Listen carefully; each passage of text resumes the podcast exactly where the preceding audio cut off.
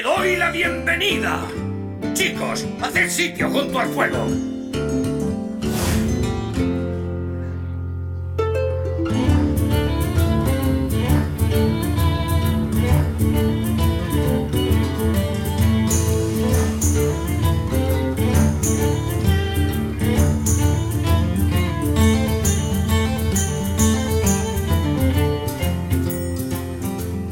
Hola, muy buenas y bienvenidos a una nueva edición de Replay, el programa divulgativo de la cultura musical del videojuego.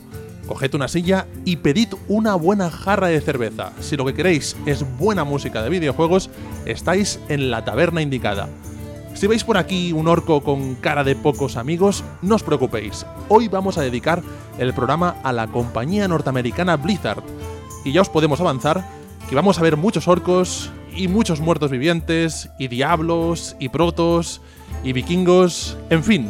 Antes de nada, muy buenas David Jaume Andreu. Muy buenas Albert García. ¿Tú con quién vas? ¿Con la Alianza o con la Horda? Yo siempre con los buenos, los orcos no son santo de mi devoción. Pues mira, yo soy más de la Horda, ¿eh? Soy más de, de las tabernas de los orcos, esto es una taberna humana, pero bueno, escuche, escucharemos otras tabernas y otros tipos de sonidos en este programa. Hoy vamos a hablar de, de Blizzard, pero dado que es una compañía con tanta trayectoria y tantos uh-huh. juegos, hemos decidido centrarnos en sus orígenes, desde cuando todavía ni se llamaba Blizzard y hacían juegos para la Super Nintendo, hasta el lanzamiento de World of Warcraft. Sí señor, los primeros quince años de historia de una compañía que a día de hoy es una referencia absoluta en el mundo del videojuego. Un viaje musical alrededor de sus primeros juegos en el que ya avanzamos, vamos a encontrarnos algunas sorpresas. Y también un programa dedicado a los grandes, grandes, grandiosos músicos de esta compañía, especialmente a su compositor de cabecera, Glenn Stafford. Lo dicho, poneos cómodos que empezamos por el principio, cuando Blizzard ni siquiera se llamaba así.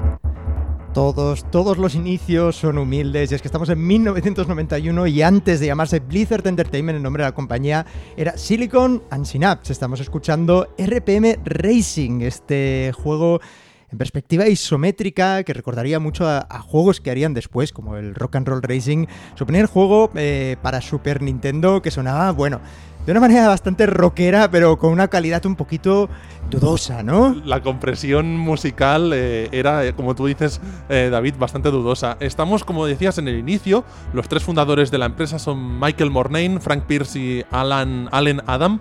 Habían estudiado juntos en la Universidad de California y decidieron pues empezar a su proyecto de una empresa de videojuegos, como has dicho, Silicon and Synapse. Los primeros años haciendo ports para empresas, eh, para otros estudios, ¿no? Por ejemplo, El Señor de los Anillos para P C, volumen uno, yo lo jugué en aquel momento. Yo también, y lo, eh, y lo sufrí. Sí, sí, sí, lo sufrimos. Eh, lo hizo el port para P C esta nueva empresa eh, Silicon and Synapse, o Battle Chess, el juego aquel de, de ajedrez. El primer juego, como decías, es este juego de carreras Radical Psycho Machine Racing con visión isométrica, por si no lo recordáis, y un poco como una especie, como decías antes, una especie de, de prueba, ¿no?, de lo que vendría después. Sí, señor, y un juego que recuerda muchísimo a aquel mítico R C Pro A M eh, de la N E S, eh, un poquito el, el, mismo, el mismo concepto.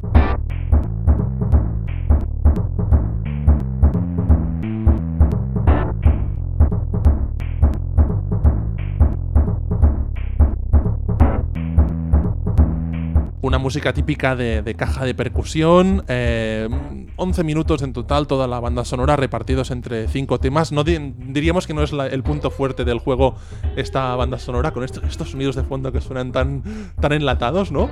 Pero, pero bueno, un, un inicio de, de Silicon and Synapse. un juego que quizás su aspecto más destacable es que utilizaba el modo de alta resolución de, de Super Nintendo, con lo cual tenía unos colores pues eh, bastante chunguitos también, eh, pero bueno, una, una primera prueba de lo que sería Blizzard, de lo que nos daría en Super Nintendo, que ya después de este primer juego eh, pasarían a un título bastante, bastante más interesante. A apuntar que en este caso el responsable de esta banda sonora es George Sanger, un veterano de la música de videojuegos que empezó en mil novecientos ochenta y tres y compuso la música de títulos especialmente para P C como The Seven Guests, Wing Commander, Loom o Ultima Underworld.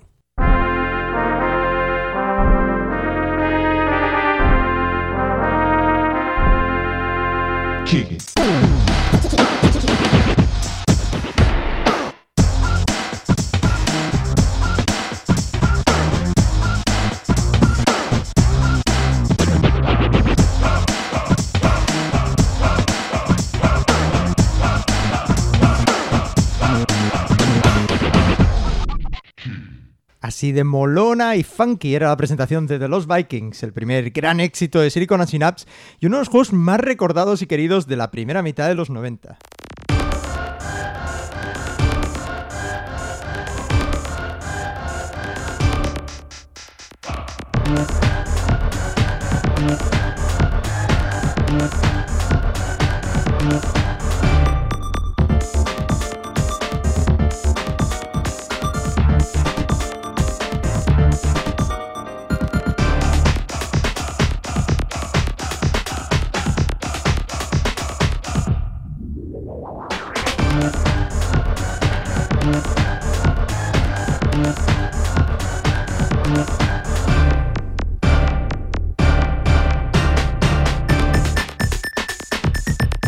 Y así de potente se presentaba este The Lost Vikings, este juego de puzzle y plataformas cuidadísimo como juego y también en su banda sonora. El jugador controlaba a tres vikingos, Eric, Valeok y Olaf, y los tres tenían habilidades eh, diferentes y tenían que ayudarse para, para escapar de las garras, atención, de Tomator, el emperador del imperio alienígena crutoniano que los había pues eh, secuestrado cuando ellos estaban tranquilamente pues en su reino vikingo.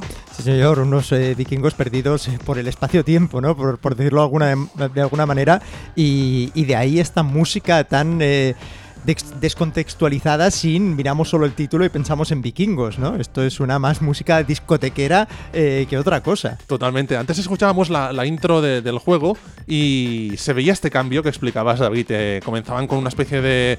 de sonido pues de vikingos, ¿no? De sonido de guerra, y luego cambiaba con estos samples de voz tan noventeros y introducía pues este, este rollo más techno, más beat, más de, de, del estilo de música que se escuchaba en aquella época.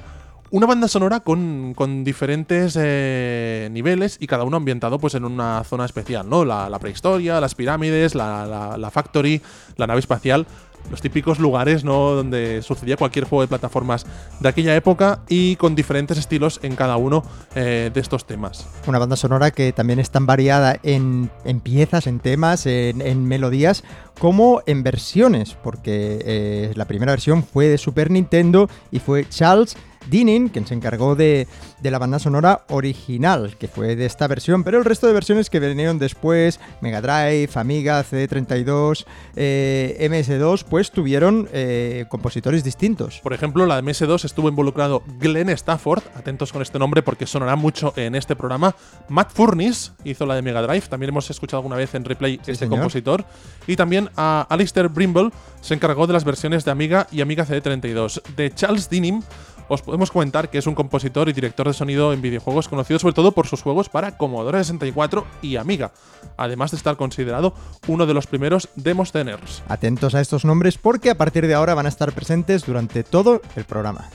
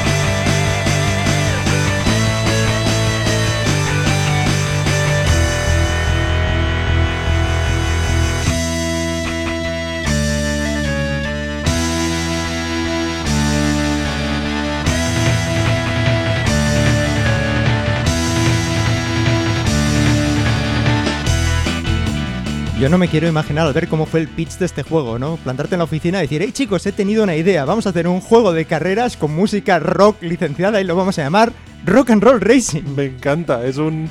tener las ideas muy claras, ¿no? Algo que yo, cuando lo vi en su época en la hobby consolas o en superjuegos, pensé, buah, esto es la cosa más normal del mundo y me parece una grandísima idea, pero mirado en retrospectiva es como, qué curioso. Totalmente. Eh, antes decíamos al principio del programa que vamos a encontrarnos algunas sorpresas, ¿no? Cuando pensamos, pensamos en Blizzard, pensamos en Warcraft, en StarCraft, en Diablo, ¿no? Y a lo mejor no pensamos en estos juegos que están apareciendo al principio del programa, como, como este sorprendente juego de carreras que comentabas, este Rock and Roll Racing. Antes decíamos que el primer juego de Silicon and Synapse, R P M Racing, había sido una preparación para un juego, para este juego. Otro título de carreras isométrico, con personajes mucho más, con mucha más potencia. Con armas, que podías putear unos a los otros. Visualmente una cosa bastante chula, bastante sí. bonita. Eh, uno de los personajes era Olaf, de, de los Vikings. Ya está Blizzard empezando a crear un poco de valor de marca, ¿no? Sacando un pequeño a sus, universo. Eh, sus, exacto, sus pequeños eh, personajes, ¿no? Y, y música eh, licenciada para que sonasen los chips de Super N E S y de Mega Drive, que fueron las dos plataformas para los que salió este juego. ¿Quiénes fueron los responsables de adaptar estos temas de rock? Ahora os repasaremos, a, en este caso, a, en la versión que escuchamos, la de Super Nintendo. Pues los hermanos Tim y Geoff Follin, que también son, eh, han aparecido muchas veces en Replay, son grandes músicos de videojuegos. Este fue su último trabajo para Software Creations. Y comentaros un poco que Tim Follin, como ya hemos repasado algunas veces, es muy prolífico, británico, compositor eh, de muchas bandas sonoras, entre ellas Let Storm para Spectrum, la versión de Ghosts and Ghosts para Commodore sesenta y cuatro, Block para Super N E S. Y no era corta la lista de temas de rock que se adaptó eh, para este juego de Super Nintendo. Teníamos Paranoid de Black Sabbath, The Peter Gunn Theme, Henry Mancini, eh, Highway Star de Deep Purple, Radar Love, The Golden Erling, eh, este Born to be Wild que estamos escuchando, eh, y Back to, Back, Back to the Bomb, perdón, de George Thorogood.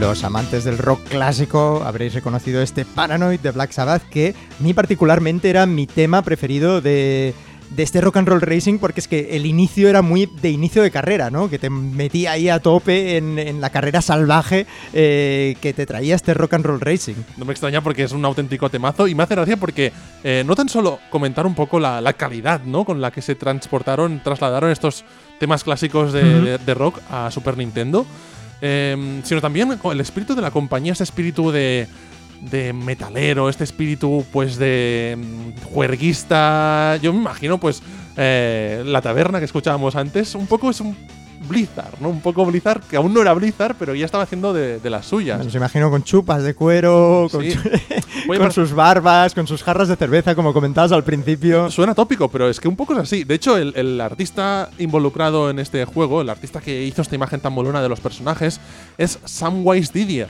Eh, es el mítico artista de Blizzard y un poco de, ya, ya da esa imagen, ¿no? Con el pelo largo y, y esta imagen pues de, de persona que le gusta el heavy metal, ¿no? Ya sé que es un tópico, ¿vale? Pero, pero ya me entendéis, eh, estilo, estilo Blizzard. Sí, señor. Me, eh, Me, me sorprende también, bueno, me sorprende una, una, una cosa así como comentar, ¿no? De muchos muchos eh, creadores americanos que, de videojuegos en la época eh, optaban más por Mega Drive, y muchas veces las versiones de Super Nintendo eran ports que no salían tan bien. Me estoy acordando, por ejemplo, de Shine Entertainment, de los Earthworm Jim, uh-huh, y de muchas otras eh, opciones que en la versión Mega Drive era como la buena, ¿no? Por decir, sí, de alguna manera. Super Nintendo igual tenías más colores, pero eh, estaba deformado muchas veces, etcétera. Y aquí parece que era al revés, ¿no? La gente de Blizzard... Eh, Su, plata, su plataforma principal era Super Nintendo, y en este Rock and Roll Racing en particular, eh, bueno, pues la calidad de los samples se nota muchísimo, ¿no? Es así, eh, hemos escuchado también la versión de, de Mega Drive, eh, está bien, pero no llega al nivel de, de la de Super Nintendo en esa fidelidad a las versiones originales.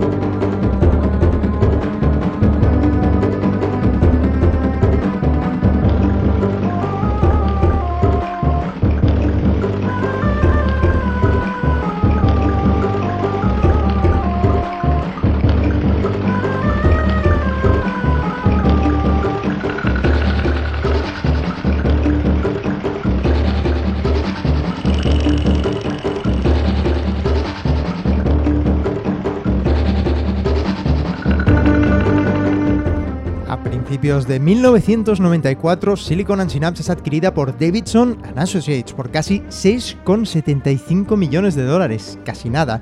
El nombre de la empresa entonces cambia a aquellos estudios, pero dándose cuenta que esa marca ya estaba registrada, pensaron en otro, Blizzard. Yo desde luego, David, no me fiaría de un estudio que se llama Chaos, un estudio de videojuegos. Me gusta más Blizzard, que da como más, más molón. Y estamos escuchando ahora pues la, la música del primer juego que publican con el sello ya definitivo de, de, de Blizzard, Blackthorn. Este juego eh, que apareció en mil novecientos noventa y cuatro para Super Nintendo y para P C, y que tenía músicas diferentes en cada plataforma. Escuchamos la versión de Super Nintendo y, como comentábamos antes, pues eh, su compositor es Glenn Stafford. Pero si te parece, antes, David, comentemos un poco el, el juego, ¿no? Blackthorn. Como... Esto, para, para quien no lo conozca, pues imaginaros Flashback, pero en su protagonista siendo un tío, un heavy metalero con un escopetón eh, súper molón, eh, con el mismo tipo de animaciones súper fluidas que nos flipó en Flashback en su día, pero con un ambiente pues eh, mucho más oscuro y mucho más Blizzard, mucho más eh, marca de la casa, como comentábamos antes. Es así, eh, visualmente es un juego bastante, como comentaba David, bastante chulo de ver, las animaciones sobre todo, y ese estilo de distopía futurista en la que todo sale mal, pero un protagonista coge una recortada y se dispone a solucionar todo.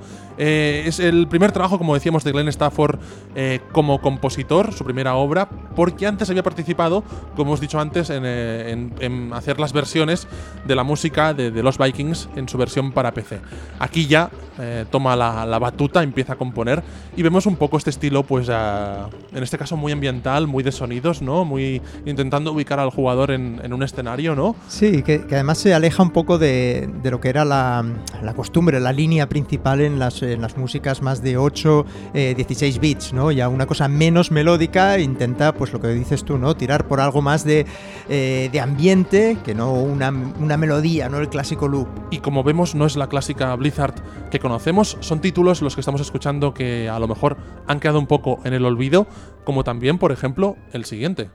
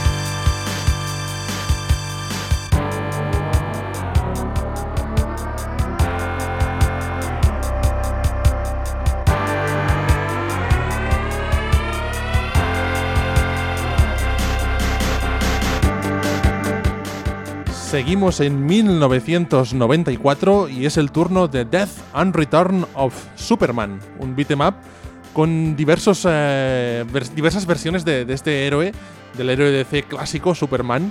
En este caso escuchamos The Metropolis Kid, que era pues el, el tema del Superman más, más jovencito.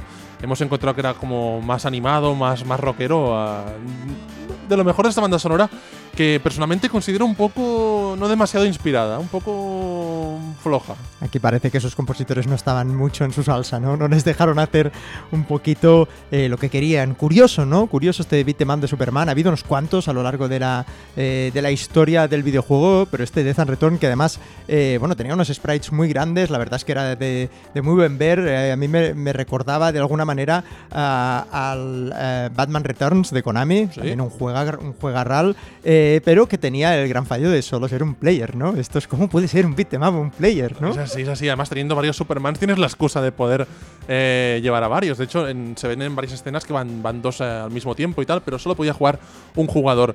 Eh, una música completamente diferente. Tenían la versión de Mega Drive y la de Super Nintendo. Nos quedamos con la de Super Nintendo porque es donde participa el equipo de, de Blizzard. En este caso, pues Glenn Stafford otra vez, y acompañado de Michael Mornayne, que hemos dicho antes que es uno de los fundadores de la empresa, es una figura clave dentro de Blizzard, eh, hoy en día es el presidente y es, eh, vamos, eh, un, uno de los fundadores originales, y quizá imaginamos que ayudó en el tema de la música, pero imaginamos que Glenn Stafford, como músico y director de sonido de la empresa, pues fue quien llevó la, la, la dirección musical. En la versión de Mega Drive eh, corrió a cargo de Real Time Associates y el compositor fue Eric Swanson. Un partnership entre Blizzard y D C que no sería el único fruto que daría.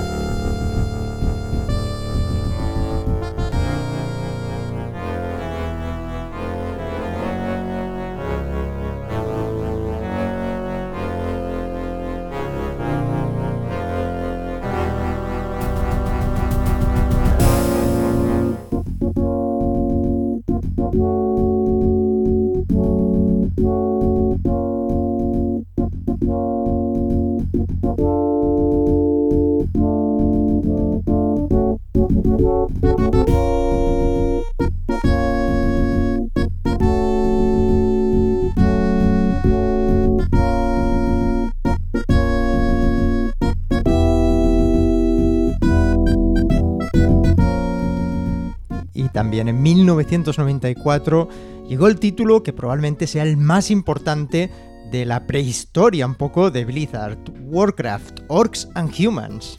El juego de estrategia mítico, el inicio de este mundo, ¿no?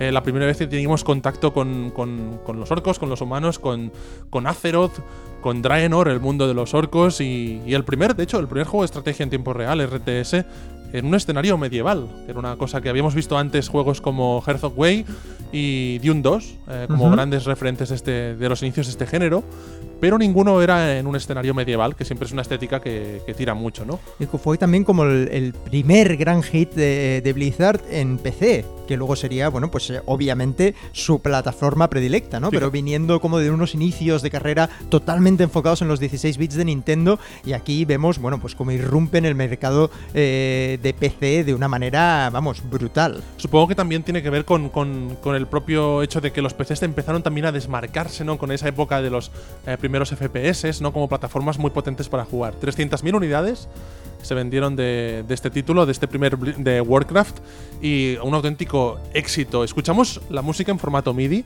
sobre la clásica tarjeta de sonido Sound Blaster dieciséis. Hombre, eh, hombre ¿quién no la tuvo? ¿Quién no sí, la tuvo? De hecho tiene un sonido muy, muy recordado, sí, y muy parecido a otros juegos. A mí me recuerda mucho a, específicamente a, a la música de Indiana Jones and the Fate of Atlantis, el típico, el tipo de, de sonidos que utiliza, pues en este caso Gregory Alper, el compositor, me recuerda mucho. Eh, el juego tuvo versión en C D ROM.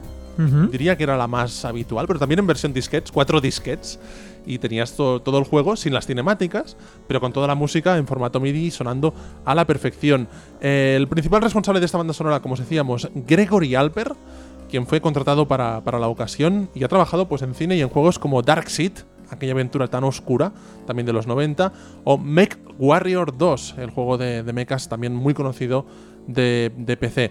Glenn Stafford también está involucrado en esta banda sonora y hacía tiempo que era el director del departamento de audio de la compañía, y un poco en este juego se, se marcó un poco el tono que tendría a partir de entonces esta saga tan importante que es Warcraft. Sí señor, una saga importantísima eh, para la historia de Blizzard, aunque tras este Warcraft no abandonaron del todo la Super Nintendo.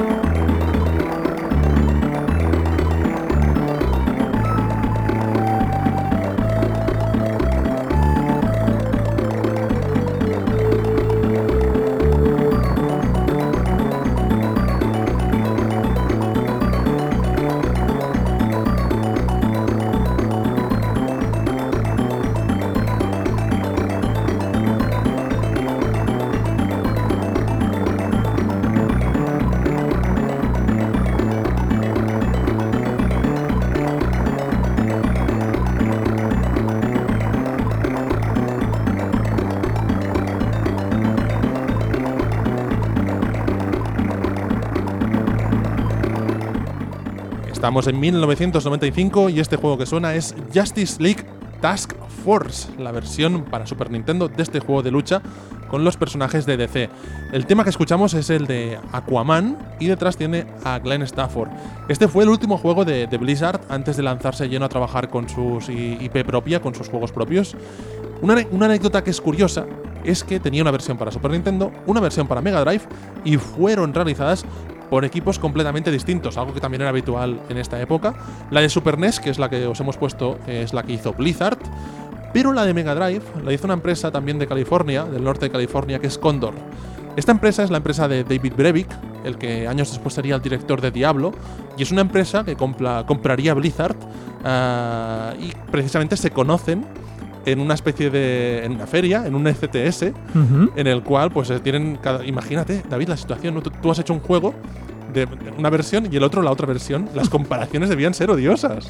Bueno, yo creo que en este caso eh, ambas versiones eran bastante malas, Albert, según lo que recuerdo de la crítica de esta época, ¿no? Un juego, eh, un One versus One cuando, cuando están de moda, pero que llegaron un poco tarde, ¿no? Ya de estos últimos, ¿no? Esta es, es la época un poco de, de Eternal Champions, pero bueno, con Batman, Wonder Woman, Green Arrow, Aquaman, etcétera. Aquaman, precisamente, es, el, es eh, la pieza que escuchamos, Atlantis, que es... Eh, su escenario, una música que no estaba nada mal, pero un juego, vamos, que pasó totalmente sin pena ni gloria y no será recordado ni mucho menos como uno de los One versus Ones o uno de los grandes clones eh, de Street Fighter que sí que nos dejaron eh, principios y mediados de los noventa. Es así, eh, la música igualmente interesante, ¿no? Está este sonido acuático que sonaba de fondo, este, este efecto de música de agua para darle un poco más de ambientación y curioso, ¿no? Glenn Stafford de nuevo al frente de la música y de la versión de Mega Drive se encargó pues Matt Uelmen, un compositor que todavía no ha salido en este especial de los orígenes de Blizzard, pero que escucharemos un poco más adelante.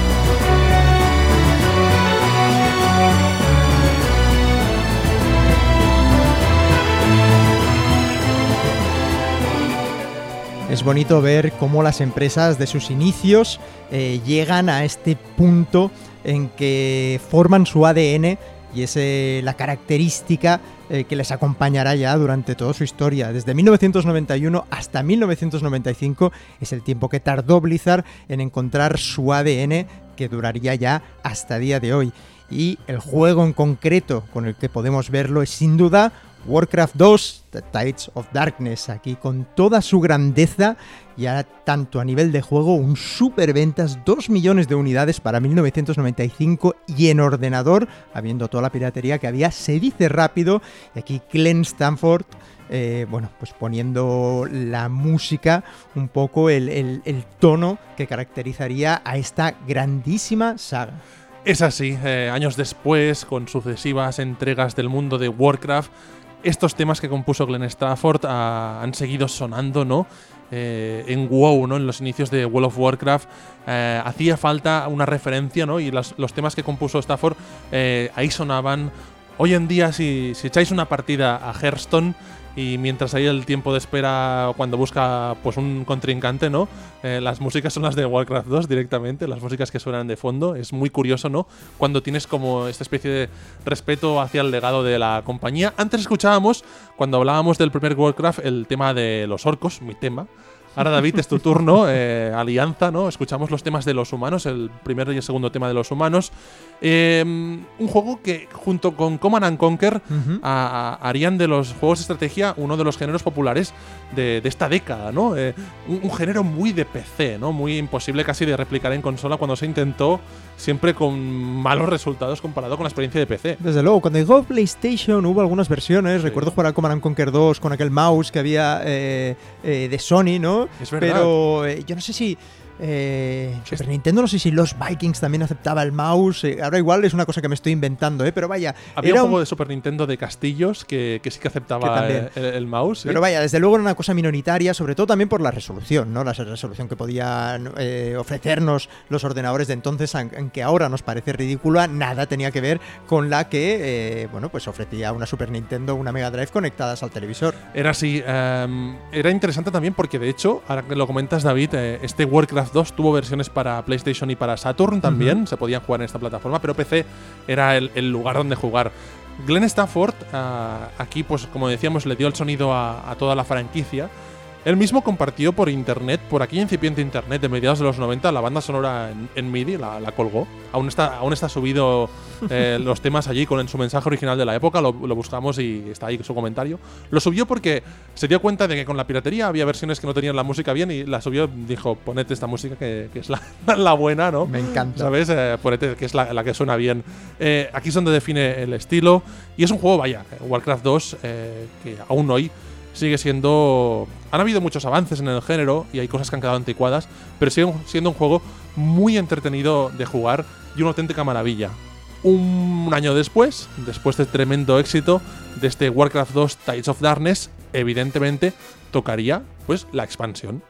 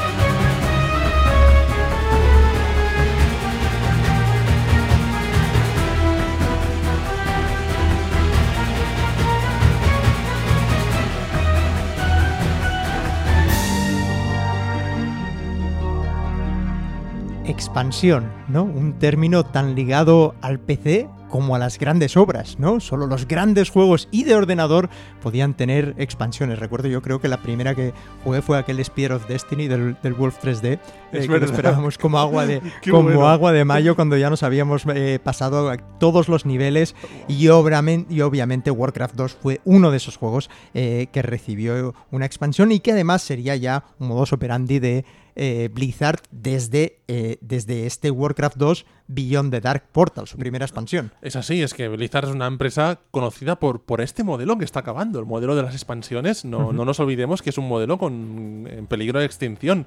Eh, hoy en día es mucho más eh, económico. Hoy, hoy en día creo que se ha, se ha, se ha, se ha cambiado el, el concepto de expansión por lo de temporada, ¿no? Sí, exacto. Si no me equivoco. Buenísimo, sí, sí, es una buenísima reflexión porque, porque, porque es así, ¿no? Eh, temporada, juego gratis, pero bueno, no vamos a entretenernos ahora a hablar de, de, de, del estado actual del videojuego. Hablemos de Warcraft dos, este, como comentabas ahora, expansión Beyond the Dark Portal. El tema de los orcos, una particularidad de estas expansiones es que la mayoría de temas eran los mismos del juego original, uh-huh. pero siempre aprovechaban en Blizzard para añadir alguna composición nueva, ¿no? Algún valor añadido a la expansión. Las caras B de los discos, ¿no? Exactamente, las caras B. En este caso, pues toca otra vez escuchar temas de, de orcos. El tema que escuchábamos al principio es la novedad que añadieron para este juego, y argumentalmente pues seguía pues el argumento del primer Warcraft dos. Los orcos querían seguir invadiendo, uh, volver a invadir Azeroth. Este juego, a nivel argumental, pues eh, supone la primera aparición del legendario dragón Deathwing, que años más tarde, Uh, para que veas, David, uh, cómo utilizan este lore, ¿no?, que se comenta hoy en día, uh-huh. sería el protagonista de Cataclysm, ¿no?, aquella expansión uh, tan potente de, de World of Warcraft.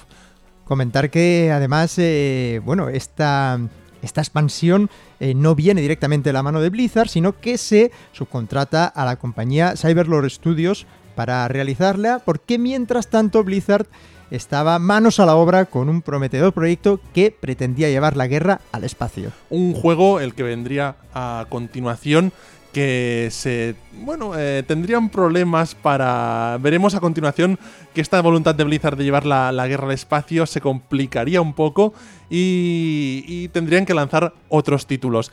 El caso es que esta expansión añadía nuevas uh, campañas, varios mapas multijugador, eh, más héroes. De nuevo, pues eh, Glenn Stafford está uh, detrás de la banda sonora. Y bueno, tal como decía ahora David, eh, Blizzard, eh, delante de este éxito de Warcraft dos, se encuentra en la encrucijada de qué sacar a continuación, ¿no? Tenemos un proyecto, eh, como decías David, eh, ambientado en el espacio, eh, pero también tenemos otros proyectos, como el título que sonará a continuación.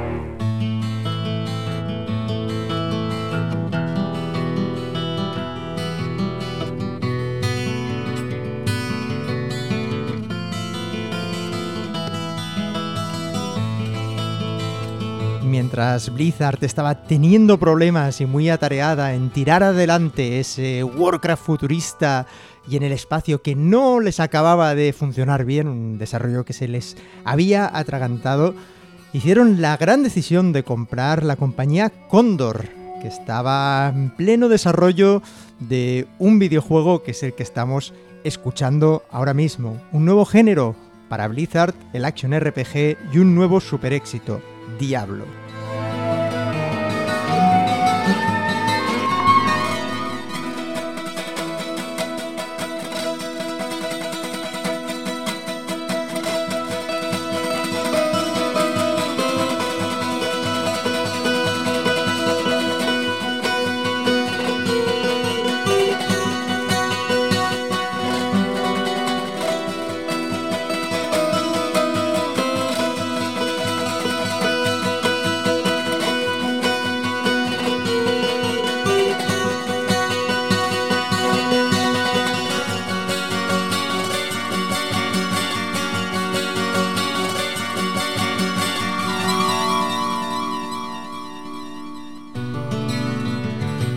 Nos adentramos en las profundidades de Tristram, este, este pueblo eh, medieval tan terrorífico, ¿no? Este es el tema, uno de los temas más conocidos de, de este juego de Diablo, un, juego, un, un tema musical que seguro que se os quedó grabado si jugasteis a este Action R P G mítico eh, de, de Blizzard, que ahora David nos explicaba pues un poco su origen. Eh, se os quedó grabado porque era el tema un poco de la calma. Lo comparo con la habitación de guardado de los Resident Evil. Sí, señor. Un, un tema que escuchábamos cuando estábamos en el pueblo antes de adentrarnos en la, en la iglesia y empezar a bajar pues a la cripta y poco a poco ir sumergiéndonos en, en el infierno, que, que era ese que este Diablo, ¿no? Solos, con, con todo ese punto terrorífico que, que se ha perdido en, en la saga Diablo, ¿no? Al principio era un juego que daba como realmente miedo y, bueno, miedo, no era un survival horror, pero... sobre mal, todo, mal rollo, ¿no? Sí, el tema de la, de la muerte. Inquietud. De, inquietud, el tema de que estás solo, si jugabas solo, pues eh, que te matasen el personaje, pues era una putada, la verdad, porque tenías como era empezar con todos los objetos y era un curro. Pero era parte de la gracia de este juego que David Brevik pues, eh, tenía en la mente durante tantos años y, y logró materializar con un proceso en Blizzard cuando compraron la compañía, eh, para él duro también, ¿no? Porque él lo planteaba como un juego por turnos, un uh-huh. juego de rol por turnos, un, un roguelike eh, por turnos como los que había jugado él a, a rol típicos, y le dijeron, no, no, hazlo acción directa con el mouse. De hecho, Diablo es como... Eh, sabes que está jugando Diablo solo escuchando el mouse y dices, ya está jugando el Diablo, trabaja de una puñetera vez y deja el, el Diablo, por favor. Un juego que aparece en mil novecientos noventa y seis, pero atención, el treinta y uno de diciembre, David, apurando aquí al último día eh, para, para lanzarlo, la verdad. Totalmente, es que realmente pocos eh, meses después de que el eh, Condor fuera adquirida por Blizzard y pasara a llamarse Blizzard, Blizzard North. Exacto, porque estaba en el norte de California, Blizzard, no, la normal estaba normal, la, la típica original. Está, la original está estaba pues más al sur de California, estaba eh, en el norte. Diablo viene de, de también de la zona de San Francisco, donde, donde vivía pues eh, Brevik de, de niño, y había el Monte Diablo, y de ahí le vino el nombre de, de, del juego. Y bueno, el compositor de, este, de esta gran pieza, ¿no? Que podríamos haber puesto tranquilamente en, en temas, eh, temas tranquilos, ¿no? El programa Chill Out que hicimos. Sí, por ejemplo. Entonces, sí, sí, sí, con esta cuerda tan magnífica y lo bien que, lo bien que suena, ¿no? Aquí ya no sé si me estaré, me estaré colando, pero esto ya nos suena a MIDI, y si es MIDI, desde luego, menuda calidad, ¿no? No, no, es, es una... a la perfección y tiene una calidad sonora, un salto sonoro, como hemos visto en Blizzard, brutal. El compositor es Matt Uelmen, es canadiense, compositor y diseñador de sonido para, para videojuegos. Su trabajo más conocido, evidentemente, es este Diablo y la segunda parte de Diablo. También trabajó en Blizzard en la expansión, antes hablábamos de Burning Crusade, uh-huh. la primera de World of Warcraft, haciendo la música de, del nuevo continente. Y bueno, uh, también pues uh, cuando dejó Blizzard North, esto ya lo explicaremos dentro de un rato porque se, se cerró la compañía, pues pasó a trabajar para, para otra empresa donde trabajó en la música de la serie Torchlight y de otros juegos. La música pues de, de Diablo es un, un hito para mucha gente en, en la historia de los videojuegos y es un tema pues imprescindible. Blizzard ya instaurada como reyes del P C, eh, pero aún les quedaría unas en la manga para la dieciséis bits de Nintendo.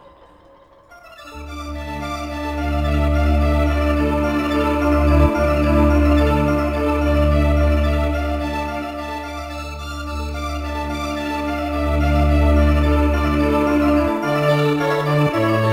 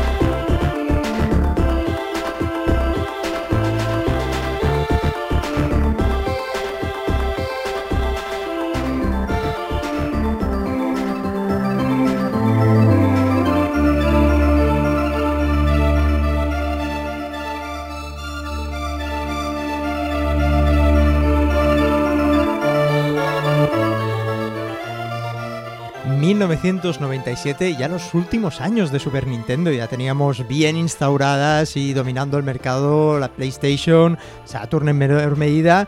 Y bueno, pues Blizzard volvió con su Los Vikings dos. Eh, curioso, curioso este, este retorno, ¿no? Cuando lo estaban eh, petando, por decirlo de una manera coloquial, en P C. Y bueno, pues rescataron a, a, a los tres vikingos y pues le dedicaron una secuela, además, en Super Nintendo, porque Blizzard desarrolló la versión de Super Nintendo y aunque tuvimos eh, de los Vikings dos en Saturn, en PlayStation y en P C, eh, no fueron desarrollados por ellos. Fueron por, eh, por Beam Software, una empresa mítica australiana, eh, la recordaréis, The Way of the Exploding Fist, uno de los primeros juegos de lucha, los hicieron este, este equipo australiano. Pero la versión de Super es la que nos interesa porque en ella estuvo Glenn Stafford, la hizo Blizzard, y como decías, David, eh, vuelven los tres vikingos acompañados, el hombre lobo Fang y el dragón Scourge. Ahora también se unían a la, a la fiesta, cinco personajes, la mecánica era muy similar.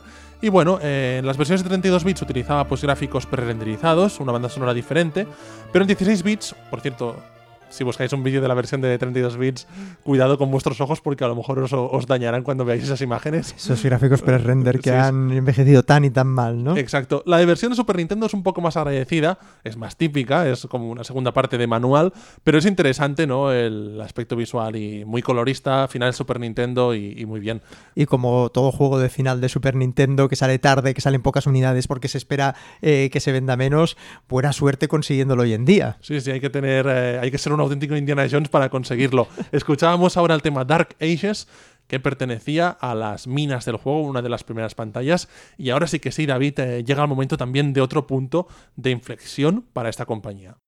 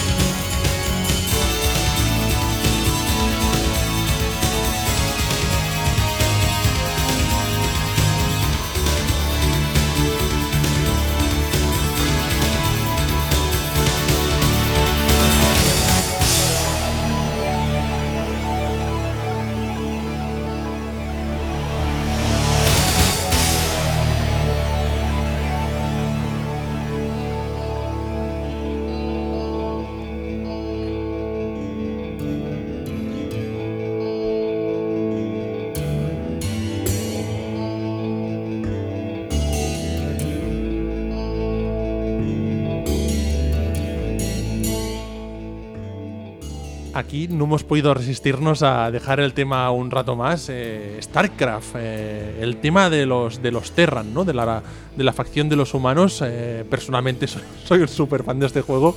Y, y esta música es de aquellas, David, que cuando tienes un, una, una, un tema que, te, que lo tienes adentro, ¿no? Eh, en mi caso sería pues un, de este StarCraft al cual le dediqué muchísimas horas. Una pieza que además eh, es eh, fantástica, ¿no? Para este tipo de juegos, porque es larga, no cansa, tiene una progresión eh, súper marcada, pero a la vez eh, se entretiene tanto en cada uno de, de sus puntos que no se hace pesada, ¿no? Y se puede escuchar una y otra y otra vez eh, sin que canse, ¿no? Y como tiene la música de videojuegos, que de tanto escucharla porque suena de fondo, eh, se te queda dentro, ¿no? Y cuando la escuchas, aunque sea en otro contexto fuera del juego, eh, te, te continúas emocionando y reviviendo la, las batallas. Eh, como comentábamos antes, StarCraft mil novecientos noventa y ocho, un juego que inicialmente iba a ser este Orcos en el espacio, no todavía no sé, y, y que tardó mucho en desarrollarse, no, no encontraban el, el tono adecuado, pero al final lo rehacieron todo, empezaron de cero, y así es como salió un, uno de los juegos de estrategia más míticos de todos los tiempos. Sí, señor, y más influyentes, ¿no? Es así. Eh, de hecho, es una cosa que empezaría a hacer Blizzard a partir de entonces, cuidar muchísimo Todas la, todos sus juegos, es un, todos sus productos, sus juegos, sus obras, y es una cosa que ha venido haciendo desde hace tiempo, ¿no? Antes de que saliese, por ejemplo, Overwatch, eh, uh-huh. durante años en desarrollo, descartando proyectos hasta que no sale perfecto, no sale, ¿no? Y creo que es una característica que, que, que caracteriza, nunca mejor dicho, a, a Blizzard, ¿no? Este cuidado extremo por, eh, por su I P, por su juego, por su mundo, ¿no? A, hasta el mínimo detalle para que salga. Es una empresa con pocos juegos, poca producción, pero pensados para que duren mucho tiempo y se jueguen y se jueguen durante años. Claro, a veces engaña, ¿no? Porque dices, ostras, si miras su catálogo de juegos, pues bueno, puede ser mucho menor al de otras empresas, pero ojo, que la cantidad de horas que nos dan esos juegos y sobre todo eh, el soporte que le han dado durante años y años, las expansiones, el, el crear sobre ese mundo, etcétera, claro, o sea, estabas poniendo el ejemplo de Overwatch, ¿no? Hace cuántos años salió y cómo se sigue jugando con nuevo contenido, eh, cómo se ha ido eh, mejorando. Bueno, engaña un poquito, ¿no? Eso del número de títulos no tiene nada que ver con eh, la cantidad de horas, hombre, que hay puestas en las producciones de Blizzard. Es así, de hecho, esta compañía estaría al nivel, pues, de casi una, una Rockstar. Esas empresas que no son como Electronic Arts o Ubisoft, Activision, que son como más independientes, que tienen sus propias conferencias, la BlizzCon, ¿no? Uh-huh. Donde cada año se reúnen los fans, actúa así Metallica, es, así es. Y, y juegan a sus juegos, ¿no? Son como muy independientes, crean su mundo como, como si fuese una, una casi una Disney, ¿no? Y, y a partir de aquí pues van, van suministrando pues nuevos juegos a, a los fans. No olvidemos StarCraft, el nacimiento de los eSports en Corea, el principal responsable de este juego, ¿no? Que se convirtió en el deporte nacional casi casi en Corea del Sur. Sí, señor. Y, y fue cuando, y... cuando todavía se explicaban historias, ¿no? Y nadie se lo creía, ¿no? no Un poquito en, en los inicios de internet te pasaban algún vídeo y decías, esto es verdad, esto es mentira, ¿no? Sí, sí, eh, lo, lo ven en la televisión, se ven partidas en la televisión, ¿no? Cuando aquí eh, no, no nos lo creíamos, como tú decías, ¿no? Bueno, es... aquí es que en el noventa y ocho nos, conect- nos costaba conectarnos a internet todavía, ¿no? Para empezar. Con el modem de treinta y seis mil baudios. Así era, ¿no? Yo recuerdo, pues por ejemplo, incluso pues eh, cuando ya se extendieron los eSports empezaron a hacerse un nombre, la L V P, eh, la Liga de Videojuegos Profesional aquí en España, pues eh, empezó con, con torneos de StarCraft, eh, que yo me encantaba ver allí cómo competían, ¿no? Lucifrón, eh, Vortex, que eran dos hermanos, que eran los mejores jugadores que había en aquel momento. Y, y bueno, hoy en día no es tan recordado, pero sigue siendo un, un título clave en la evolución de los juegos de estrategia. Eh, los Terran, los Zerg, los Protoss, dejamos los humanos y los orcos, eh, tenemos tres facciones, un juego pues con un cambio de perspectiva como más isométrica, eh, más resolución de imagen, eh, unos gráficos más potentes para la época, un uso de las cinemáticas que se haría más, eh, más extensivo a partir de este momento y con mayor calidad, y una banda sonora pues que es lo que nos interesa en Replay, también a la altura pues de esta gran producción que costó tanto en salir, pero que fue este primer StarCraft. Eh, Glenn Stafford fue el principal responsable de la banda sonora, eh, pero se le apuntaron dos músicos que pasarían a ser habituales en, en Blizzard, Derek Duke y Jason Hayes. El Jason Hayes, el Glenn, Glenn Stafford fue el responsable de este tema de los Terran, mítico, eh, muy conocido uh, para, para todo el mundo de seguidores de, de este juego. También estuvo participando eh, Tracy Bush, eh, quien ofreció pues soporte adicional en labores de composición. Y bueno, eh, a partir de aquí pues se, da, se dio forma a una gran banda sonora que, por cierto, podéis recuperar si os resulta interesante, os gusta, en Spotify está disponible y, y muy bien editada además, eh, por lo tanto la podéis eh, disfrutar allí. Eh, no sería la, la única entrega de este juego que saldría, evidentemente tuvo su continuación.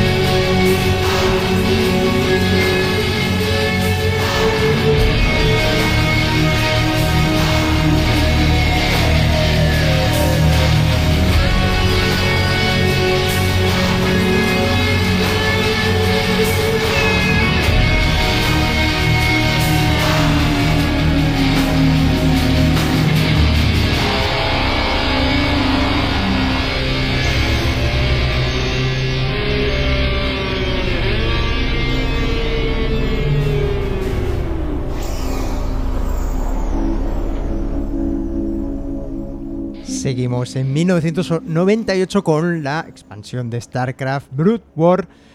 Hay que recordar, Albert, que StarCraft también tuvo una versión para Nintendo sesenta y cuatro. Así es, con Expansion Pack, para que se viese, no sé si viese mejor, pero que funcionase mejor. Un título que además creo que tuvo una distribución súper limitada y es una auténtica pieza de coleccionista eh, a día de hoy, ¿no? Yo no sé si eh, comentábamos antes que con pad obviamente imposible jugar a este tipo de juegos, no sé, con el joystick de Nintendo sesenta y cuatro, que era un poquito tipo mouse, eh, todavía se podía hacer algo, pero vamos, nada, nada como el ratón para este tipo de... de exacto, títulos. Exacto, me quedé con ganas de probarlo, eh, pero me pareció siempre muy curioso que el modo multijugador eh, a pantalla partida, por lo tanto veías todo lo que hacía el rival, que en un juego de estrategia es como lo último... Y a una, eh, y a una resolución Nintendo sesenta y cuatro. Imagínate, te, tendríamos que probarlo este juego, ¿eh? tendría que probarlo. Desde madre. luego. Eh, Brood War, como comentabas, ¿no? Eh, como hemos visto en anteriores expansiones, eh, pues eh, en esta pues, se añadían misiones, se añadían mapas multijugador, mucho contenido, es una expansión muy querida. Y, y bueno, eh, en el caso este, pues eh, hemos seleccionado el tema de los Zergs, eh, de esta especie de, de aliens eh, terroríficos y muy violentos. El tema exclusivo de esta expansión, el cuarto tema para, para los Zergs, que sonaba como muy eh, potente, muy rockero, muy, muy duro, muy oscuro, ¿no? Como son estos personajes terroríficos que atacan en, en Rush, ¿no? Estos términos que aparecieron con, con, con StarCraft, ¿no? Esta, este ataque rápido que, que si no estabas preparado, pues, eh, pues te dejaba pues allí pues vendidísimo.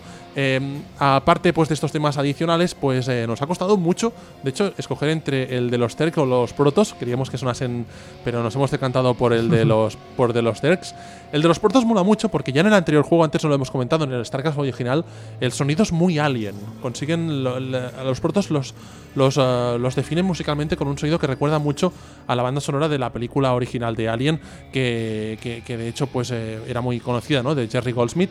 Y, y bueno, eh, nos hemos decantado finalmente por este de los Zergs, por esa portada mítica de Brood War, en la que se veía pues a Sarah Kerrigan, la, la reina de espadas, la reina de, de los Zergs, y, y porque era como la imagen de esta expansión. Me gusta porque, pese a no tener nada que ver a nivel temático con Warcraft, sí que a nivel de, de armonías, ¿no? Eh, nos puede recordar un juego al otro, ¿no? Si bien los instrumentos son totalmente distintos y la ambientación no tiene absolutamente nada que ver, sí que utilizan, eh, bueno, pues recogieron ese tipo de melodías con esas eh, estructuras que tan bien funcionaron eh, para ese juego de estrategia, y de alguna manera eh, vemos cómo eh, pues eh, Glenn Stafford, que fue el, el principal eh, artífice de todo esto, pues bueno, pasa todo su know-how a, a este tipo de juego, y ya te digo, y con una sonoridad completamente distinta realmente consigue eh, mantener un poquito lo que es el, ese espíritu musical ideal para un R T S. No lo podría decir eh, con mejores palabras, totalmente de acuerdo. Estamos ya con Blizzard eh, siendo una gran compañía y pasa a ser subsidiaria del gigante eh, americano Vivendi, en mil novecientos noventa y nueve, con lo cual más músculo para una empresa que tenía ya Warcraft, que tenía StarCraft, que tenía Diablo y que empezaría ya a sacar jugo de una manera genial a todas sus franquicias.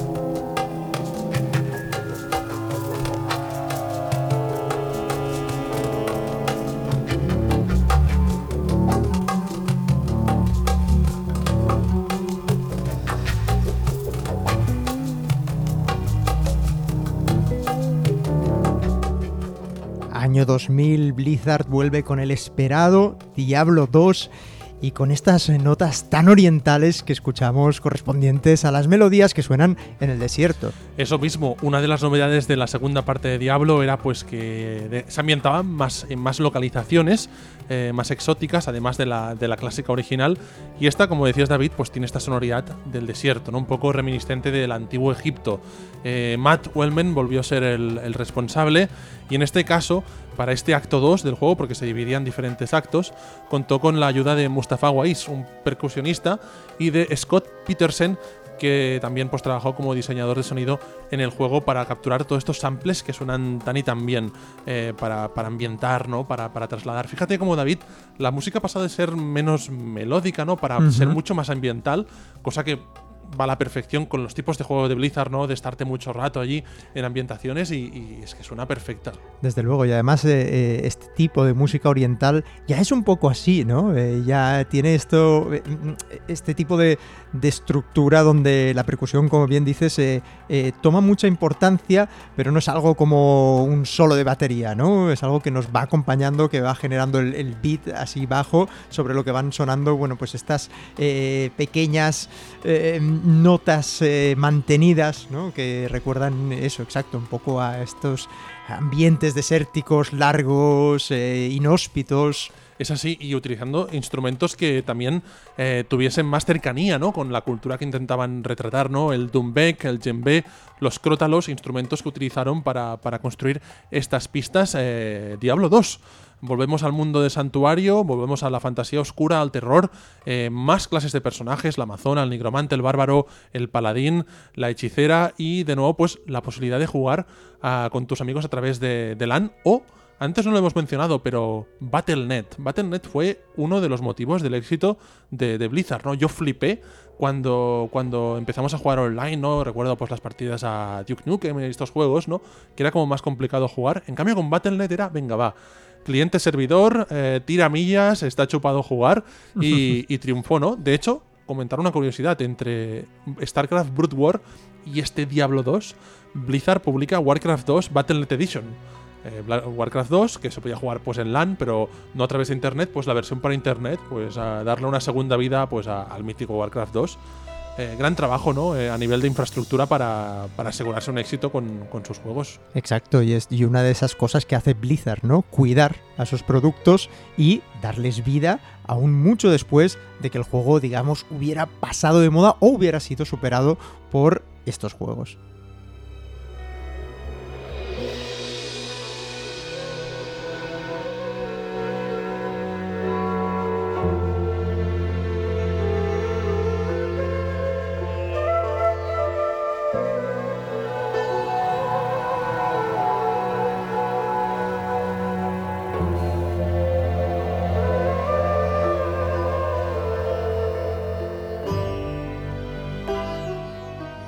Y dado el gran éxito que tuvo Diablo dos, que tuvo pues muy buenas críticas y muy buenas ventas, eh, fue un juego muy recordado eh, a principios pues, de, del siglo veintiuno, pues Blizzard decidió que en lugar de pues, subcontratar eh, la expansión, como pasó en el primer Diablo con Hellfire, eh, en esta ocasión iban a hacerlos ellos mismos.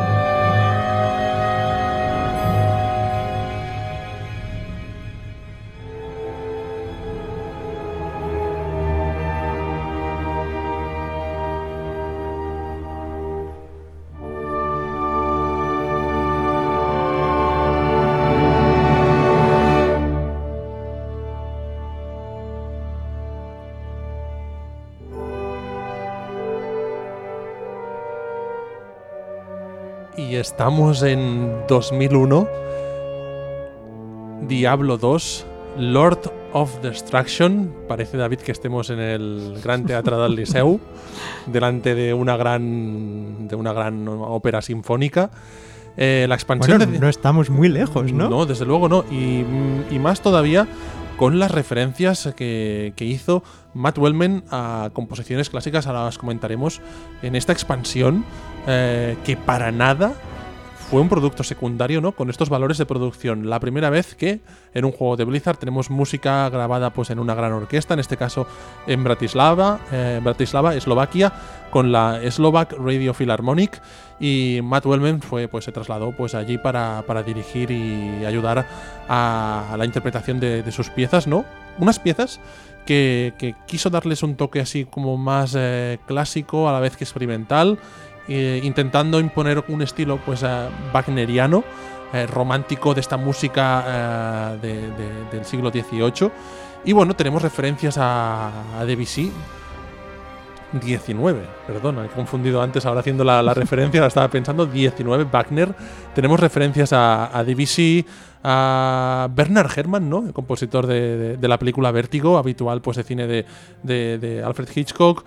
Tenemos a Gustav Holst, que siempre me encanta que aparezca pues, en, en Replay, salía muy a menudo, sí, con señor. Referencias a su suite de los planetas, o, como habréis identificado muchos, en este caso, pues una referencia también a Wagner, al preludio del primer acto de Tristán y Isolda, ¿no? Esa composición tan bonita que ha sonado en tantas películas, ese gran inicio que, que ahora pues se veía pues eh, casi casi el homenaje directamente, pues una copia muy clara, copia homenaje, eh, pero, pero muy interesante en una banda sonora de videojuego. Desde luego, unos valores de producción que van creciendo eh, al mismo ritmo, digamos, eh, que la compañía. Está claro que todo el dinero que van ganando lo van reinvirtiendo en crear un mejor producto y, y es muy llamativo, ¿no? Que precisamente en una expansión eh, le metan tantísima caña. También sus compositores iban creciendo, obviamente. Matt Uelmen comenta eh, que precisamente en una entrevista comentaba que la banda sonora de, de, de Diablo dos se podría considerar como partida, ¿no?, dividida entre una primera parte que le intenta dar continuidad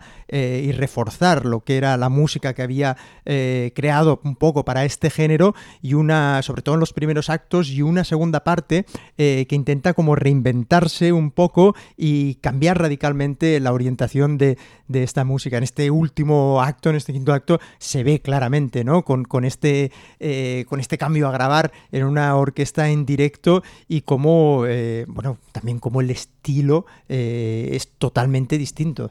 Así es, eh, quisieron darle, pues, eh, sobre todo trabajar mucho, como decías, David, el, el trasfondo de la historia, este reino de terror y de magia de, de Diablo, y yo pienso que, que con su música, desde luego, consiguieron pues eh, darle este valor de, a este mundo que habían creado en el mundo de Santuario. Eh, bueno, tenemos eh, Diablo dos, eh, también, pues como comentaba antes David, pues eh, Blizzard seguía dando, sacando fruto de estos, de esta, de este gran trabajo en la creación de I Pes. Y si ahora habíamos tenido la segunda parte de Diablo, nos tocaba pues volver a otra franquicia clásica.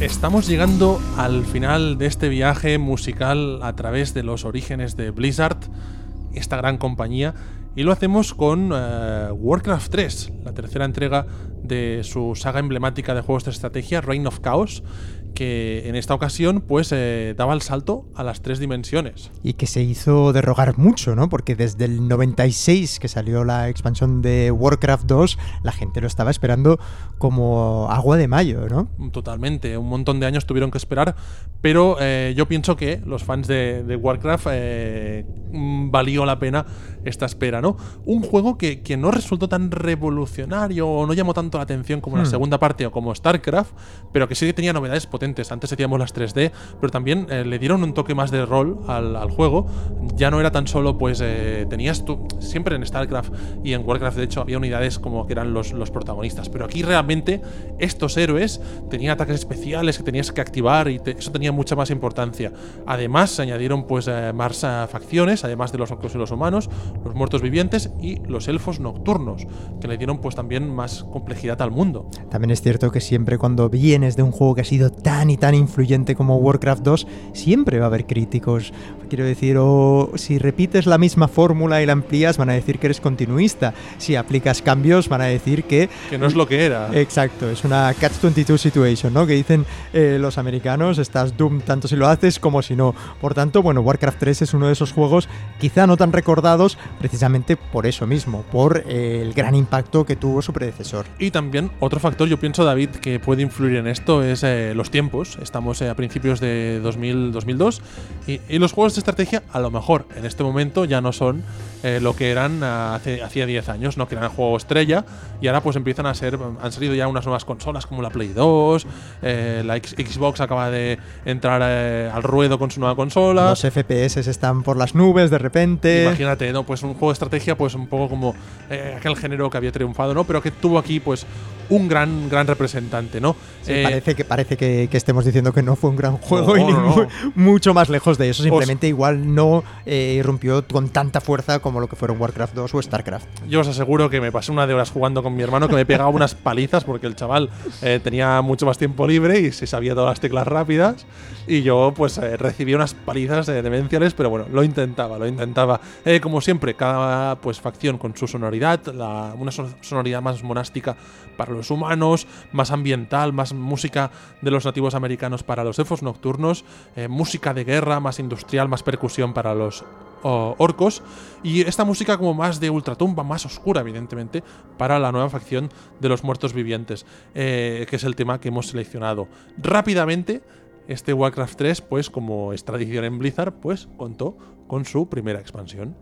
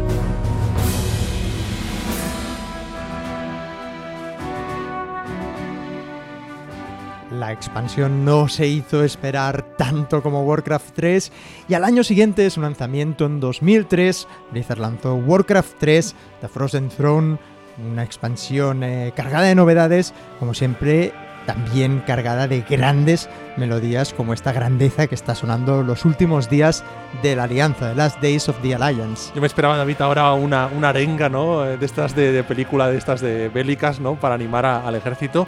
Last Days of the Alliance, como decías, ¿no? Eh, la, el tema nuevo que apareció en esta expansión para la facción de los humanos. Eh, nuevas unidades, eh, unidades aéreas, otra terrestre, más equilibrio, pues entre más balanceo entre las diferentes facciones. Eran las, las novedades de este juego que, que gustó, que nos amplió la historia con el, el Rey Lich, el Lich King, que era la portada del juego, que Arthas, aquel humano que pasó a ser malo y, y es un gran personaje dentro de la historia, el trasfondo de, de, de Warcraft, y, y que veríamos luego en World of Warcraft, vamos, un personaje mítico, un juego, un mod que, que solidificó, ¿no? Consolidó la, la fórmula de Warcraft tres, y, y vaya que sí lo hizo. Eh, tuvo mucha presencia de mods, la gente se lió ahí a hacer sus virguerías, Y uno de ellos, pues, pues así, como quien no quiero la cosa, eh, a través de una pantalla que era Aeon Strife, que nació en StarCraft, se fue evolucionando y mira tú por dónde apareció un género llamado los MOBAs, Massive Online Multiplayer, no sé, algo así. Arena. Arena, ¿no? es verdad, es verdad. Battle, no, Massive Online, Battle Arena. Eso, exactamente. y, y básicamente Defense of the Ancients, el gran mod que daría lugar más tarde a juegos como League of Legends o como, bueno, al propio Dota, Defense of the Ancients, eh, nace de aquí. Así que sin Warcraft tres, seguramente, David, hoy en día no tendríamos este furor que hay por este tipo de juegos que han aparecido tantos y tantos, este nuevo género, ¿no? Desde más allá de, de la estrategia. Podemos hablar un poco de obra incomprendida, ¿no? En el momento, ¿no? Sí, sí, pues podría, podría ser, ¿no? Este juego, de hecho, eh, como curiosidad, mi hermano eh, se pasó el Warcraft tres, eh, yo ya lo había dejado, pero él siguió jugando durante años, durante años a, al Dota. Al Dota, en plan, ¿pero qué haces? Por favor, deja de jugar ya esto, que hay más juegos. No, no, no, él ahí clavado, él fue un visionario y ya vio que esto tendría, tendría éxito. Bueno, y es una de las claves, ¿no?, que maneja Blizzard, ¿no? Estos juegos que cogen, te atrapan y puedes estar años y años jugando a un solo título. Exactamente, es lo que comentábamos, lo que hemos intentado reflejar en este programa dedicado a la historia de esta compañía, en el que hemos repasado los orígenes. Eh, tenemos Warcraft tres y a partir de aquí pues vendría otro juego que lo cambiaría todo, todo, todo, eh, no tan solo para Blizzard, sino para toda la industria de los videojuegos.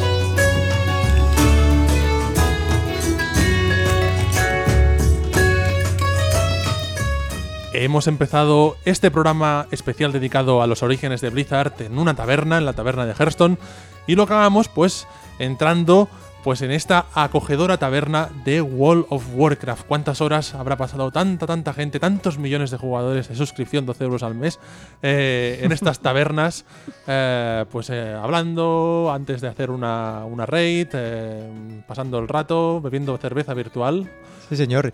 Y este tema que cogemos de las tabernas, un poco para darle cierre eh, al programa de los orígenes de Blizzard, porque obviamente si nos metemos en el mundo de World of Warcraft podríamos dedicarle uno, dos o tres programas enteros. Algunas piezas ya han sonado en replay. Recuerdo eh, con particular eh, gusto la del bosque, que sí, elegiste tú, Albert. Los bosques de Elwyn. Sí, señor. Una, una gran melodía. Un mundo tan rico que por él solo se merecería un programa, igual que se merecería todo lo que vino después de este título de dos mil cuatro, que pese a que lo cambió todo, bueno, pues Blizzard eh, ha seguido sacando eh, material, sacando expansiones, ampliando eh, su gigantesco mundo, y es bonito ver cómo desde el año noventa y uno, que empezó con ese juego bastante mediocre de carreras, cómo ha ido evolucionando, eh, manteniendo un poco su actitud, ¿no?, su personalidad, eh, haciendo crecer este mundo y yendo paso a paso, eh, pero con pies de gigante.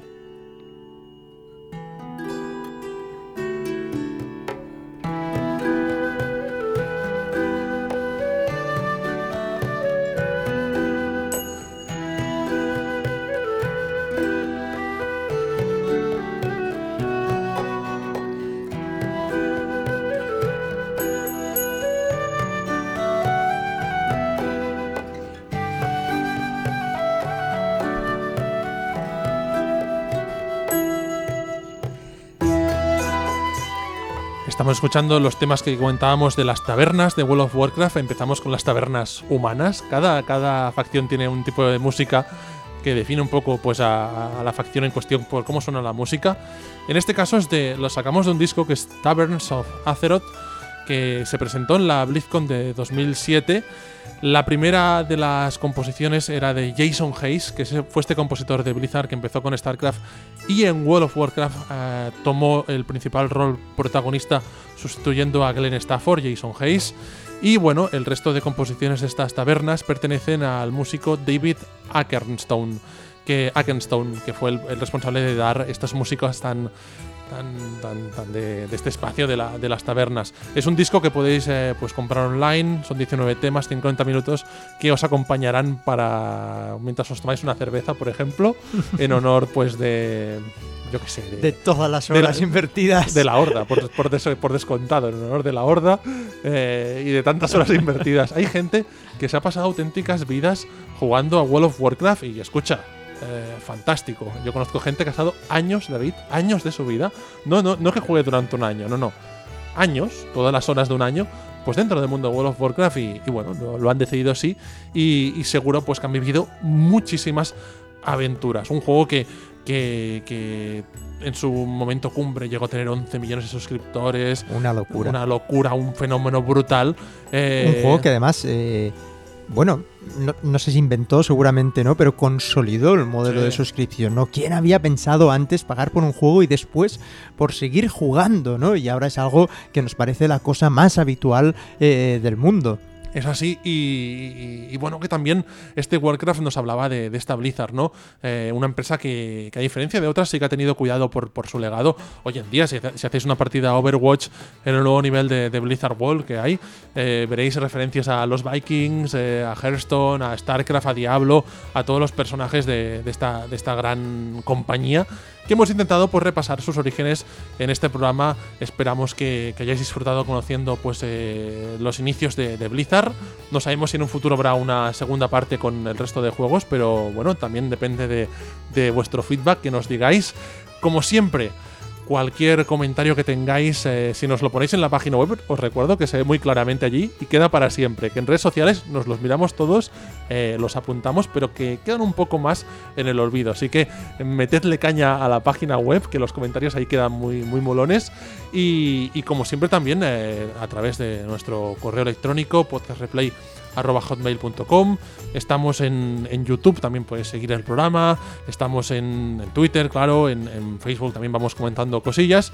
Y seguimos pues con, con esta cuarta temporada de, de Replay que, que está siendo pues eh, bastante variada con los programas que, que estamos preparando. Desde luego, como siempre, esperamos que hayáis disfrutado del programa tanto como lo hemos hecho nosotros preparándolo y nos vemos en la siguiente edición. Hasta la próxima.